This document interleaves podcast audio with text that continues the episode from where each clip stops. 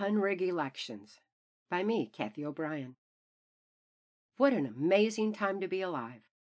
I wish Mark was here to witness this great awakening with me, as we both knew this day would dawn when people gained eyes to see, ears to hear, and soul to know truth of what has been going on behind the proverbial wizard's curtain regarding rigged elections.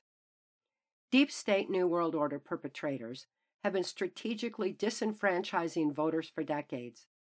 What I witnessed from inside the Wash D.C. swamp under CIA MK Ultra mind control, Mark Phillips was witnessing from his lofty view within the highest levels of Intel Mind Sciences. Mark turned his outrage into action when he saw MK Ultra mind control being imposed on us all to usher in what Adolf Hitler and George Bush termed New World Order. Mark rescued my daughter Kelly and me directly from perpetrators' deeply rooted funding mechanism of drug and human trafficking. As quickly as I reclaimed free thought through methods revealed in PTSD Time to Heal, Mark and I began blowing the whistle on the shadow government, deep state, silent coup undermining our nation's foundation of freedom. A strategic takeover, it was 1988, and voters were ignorant of the strategic takeover of media as intended to perpetuate social engineering through contrived polls so that rigged elections could continue unnoticed. Most people bought into contrived polls, believing that a handful of people were the vast majority as they were led by the media to think. Over the years, people became more and more divided as they blamed the other political party when, in fact, it was the New World Order agenda of systematic divide and conquer achieving its goal. Having been forced into the Wash D.C. swamp with this handful of perpetrators hell bent on power and control, I witnessed their inner workings. They did not concern themselves with election results, since they had predetermined the outcome and took office accordingly. As detailed in my 1995 testimony for Congress, Trance Formation of America, it had been determined by Bush in the 1980s that when the American people became disillusioned with Republicans leading them into the New World Order, that Bill Clinton, as a Democrat, would be put in place. Bush Jr. was being groomed to be next in line to take the office of president, followed by Hillary Clinton.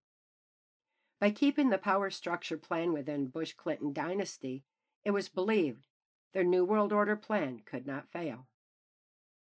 They failed to consider the strength of the human spirit.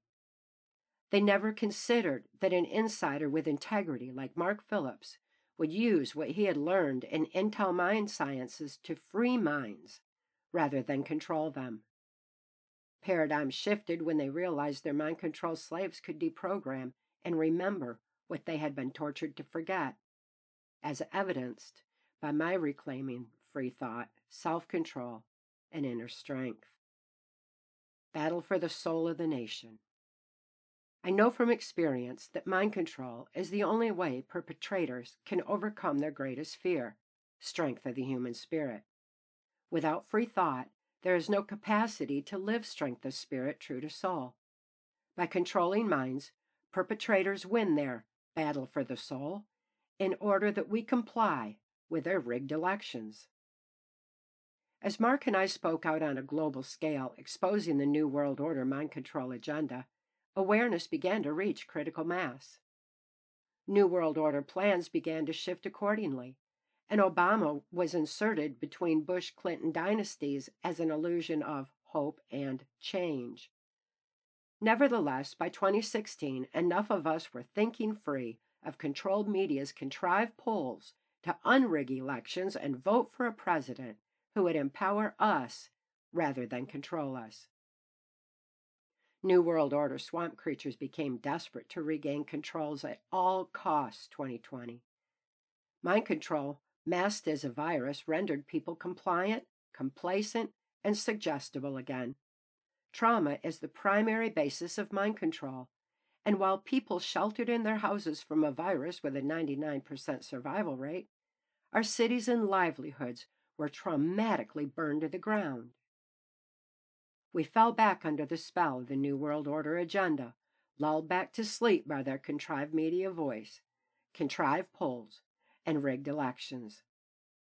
We forgot that we were empowered to live our own lives free of the big government mandates we had been conditioned to for decades. Make your vote count. It is not too late. Our elected president is still fighting for us against this handful of power mongers who keep clogging the swamp drain with the minds of their minions. We must do our part in reclaiming our own minds and lives, take off our sleep masks, and rise and shine to a great awakening of personal and national sovereignty. It is time to gather strength of spirit, turn prayer into action, and take a stand to stop this handful of perpetrators from stealing your vote.